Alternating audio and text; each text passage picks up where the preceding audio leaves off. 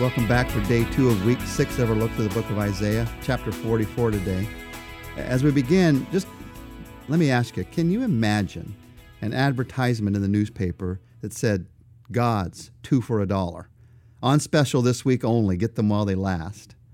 Well, that's what was happening in Isaiah's day. They made and sold gods just like you and I would a blender or a pair of jeans. And throughout these chapters on receiving God's comfort, Isaiah has come back again and again to our tendency to look to the wrong places to find comfort. And he calls it what it is it's called idolatry. Now, idolatry is an ancient sounding word that has a very modern ring. And, and today, these next few minutes together, we want to expose some idols, cast down some idols. This is going to be more than a history lesson about statues in Isaiah's day. The scripture gives us an opportunity to look into our own lives, to see some of the false idols, false securities that are there. These false idols are terrible things, the false securities in our lives. God gives us peace. Idols create worry. God gives us assurance. Idols create fear. God gives abundance. Idols create dependence. Now, let's just walk through this, what Isaiah 44 has to say to us about idols. First, there's a description of idols.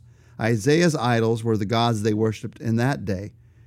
And they were often made in the image of a man, image of a person, and people would put them on their mantle or they put them at their door as people came in to their house to say they were depending on this God, little g God, to take care of them, to make sure that no problems came to them, to make sure that their children were safe. They, in many ways, express the desires of man these idols, the thoughts and desires and purposes of man and not of God. They had names. They called him El, the creator of earth, controller of storms, Asherah, the wife of El, the goddess of faithfulness, of fruitfulness, uh, Baal and Asherah, the, the power of fertility that was there, Haran, the, the shepherd god, Mot, the god of death and sterility. They had names, but they were all about wanting to make sure that you were kept safe, that you were kept secure. So they depended on these false gods. And we think that's so silly, but the truth is there's 21st century idols. There's false gods that we worship. And these idols have they have names too. They're just not as fancy or as hidden as the names back then. Our, our names for our idols are money and popularity and work and happiness. Now, our particular idols, I know all of those could be used for good. They become idols when we chase after them as if they're going to meet our deepest needs, needs that only God can meet. When you chase after money as if it's going to meet your need for significance, you've made money an idol in your life. So we still have idols today.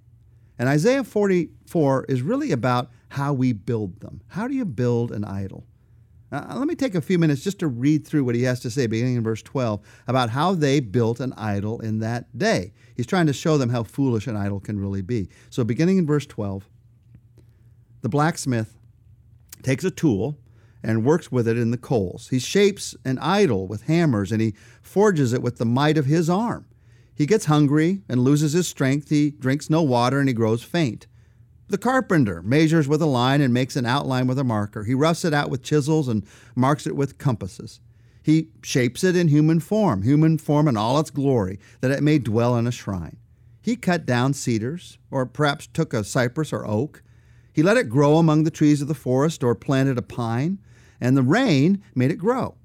It's used as fuel for burning. Some of it he takes and warms himself. He kindles a fire and bakes bread but he also fashions a god and worships it. He makes an idol and bows down to it. Half of the wood he burns in the fire. He prepares a meal and he roasts his meat and he eats his fill. He warms himself and says, Ah, I am warm. I see the fire. From the rest, he makes a god, his idol. He bows down to it and worships. He prays to it and says, Save me, you are my God. They know nothing. They understand nothing. Their eyes are plastered over so they cannot see, and their minds closed so they cannot understand. So Isaiah gives us this picture of the building of an idol. He talks about a blacksmith who tires, a carpenter who measures, a, a, tree, just like all the other trees that were beside it, a block of wood, half of it for the fire and half of it for a god. That's how they built an idol. How about us? How do we build idols? How do the modern idols of popularity or, or money, how do they gain a foothold in our lives? In our minds, in our hearts, how do we build these idols in our lives today? Well, we use different kinds of tools. The first tool is insecurity. The foundation of the building of an idol is insecurity at some point. You're not sure God's going to take care of you. You're not sure God's going to get done what you want to get done. And we start to listen to our circumstances instead of listening to God's assurances. We see people get hurt in our lives that we love, and we wonder, is that going to happen to me? And we try to find some way to make sure that we're going to be okay. So it begins with this insecurity. And then the second truth that causes us to begin to build idols, I'd use the word insurance. We look for guarantees in all the wrong places. God has not guaranteed us no problems in this world, but we want no problems. We certainly want no problems for our kids. So we, we try to build some kind of an idol that'll make sure that we won't ever have to face a problem in this world. Well, there's no such thing. The only person who would say they would give you a, such a thing is a liar. And idols lie. Satan lies. So he's more than willing to lie and say, if you'll do this, if you'll do that, if you'll live here, if you'll say these things, then if you won't get too serious about your faith, if you'll do all of these things, then you'll never have to face a problem in your life. When we look for this insurance, we tend to look to things that are familiar to us or things that are formed by us. We look to things that are familiar to us. The issue here is uh, the wrong kind of comfort. We just want to keep things the same so I don't have any problems in my life. Or even worse, we look to things that are formed by us. And the issue here is control. We figure if I can control it, then maybe I can make sure it's going to happen like I want it. Well, there's no such life. The, the only person who would guarantee you that kind of life is a liar. But we begin to buy the lie, and out of that we build the idol. If I just get enough money, then everything's going to be okay. If I just get enough popularity, then everybody's going to think good of me. The next thing that happens is we go down the road of influence. We begin to trust that idol to make us feel important, to make us feel secure, to make us feel valuable. So the idol of the amount of money we've gained in a, in a bank account or the kind of house that we have or the idol of what everybody's saying about us. We trust that as our security instead of trusting the love of God as a security. We trust something that will not last as our security rather than trusting the love of God as our security. The same person who felt insecure that started this whole process, we started to trust in ourselves and our feelings about ourselves that aren't going to last. And then out of all of this, something strange starts to happen. And we find out, we find out too late most often what's happening. We've built this idol. We're depending on our money. We're depending on our popularity. We're depending on our work. And, and we find out that that which we thought we were controlling, it's actually controlling us. We find out just how powerful our trust really is. That which we trust in, that's what you trust in in your life, it will end up running your life. If you trust in money for your security, money will end up running your life. Who would you rather have run your life, money or God? Money's going to run your life into nothing and give you nothing in the end. God gives you everything in the end. When all that happens, we've done it. We've built an idol. And we need to do what the people of Israel needed to do again and again. We need to cast down that idol. Now, for them, it was casting it down because it was up on a hill or it was up on a mantle. It literally had to be cast down, taken down. In our hearts, we have to do this. We have to cast down idols all the time. How do you do that? Well, there's two main things you need to do. Number one, you have to see idols for what they really are. That's what this whole chapter is about, seeing it for what it really is. It's just a hunk of wood. And you and I, we have to see the people, the possessions, the passions, the positions that we make idols of we have to see Him as people just like us, things that just won't last. See it for what it really is. I'm trusting in something that has no lasting significance. It cannot give me what I'm hoping it will give me. Some people make an idol of their marriage. They think that their marriage can give them what only God can give. They make an idol of their children. Their children can give them a kind of love that only God can give. You see the idols for what they really are. And then the second thing you do is you see God for who he really is.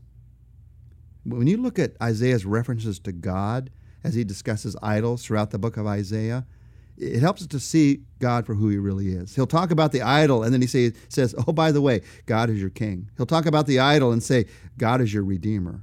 God is the Almighty. God is the first and last. God is the rock that you, you depend on, that you stand on. So you remember who God really is. You want to cast down an idol? I need to do it. You need to do it all the time. Because we're human beings. We tend to trust in the things of this world. So we constantly have to return to trust in God. To cast down an idol, the last two verses I'd give you is Isaiah 44, 21 and 22. Remember these things, Jacob. For you, Israel, are my servant. I have made you. You are my servant, Israel. I will not forget you. I have swept away your offenses like a cloud, your sins like a morning mist. Return to me, for I have redeemed you. To cast down an idol, you return to this faith in God. I have made you. The way to not make idols is to remember that God has made you. Remembering that God has made you is so much better than an idol that you know you have made. Oh, yeah, you can control that idol, but it's not going to give you the hope that you need. And remember also, these verses remind us God says, I will not forget you. An idol will soon be forgotten. Whatever that idol seems to get you will soon be forgotten. God will never forget you. And remember, he says, I have redeemed you. An idol will cost you dearly. Chasing after popularity, it's going to cost you dearly. But God says, I've redeemed you. I've paid for you. I've given my life for you so that you can live the life I've made you to live. Let's pray together. Our Father, first, just help us to be honest in our hearts, that we tend to raise other things up, things or, or people or work or relationships. We raise them up above you. And many times because we're looking for some kind of security that we can find only in you. We want to control it. We want it to be closer to us. We want to see it more clearly than we can see you. And so we make these things that maybe could be good things in our lives, we make them into idols. Forgive us when we do that. And help us right now to return to trust in you. Instead of building idols, we want to build a deeper and deeper trust in you every day of our lives. That's what we ask for. In Jesus' name, amen. Tomorrow we're going to look at Isaiah chapter 49, which talks about God's power to restore.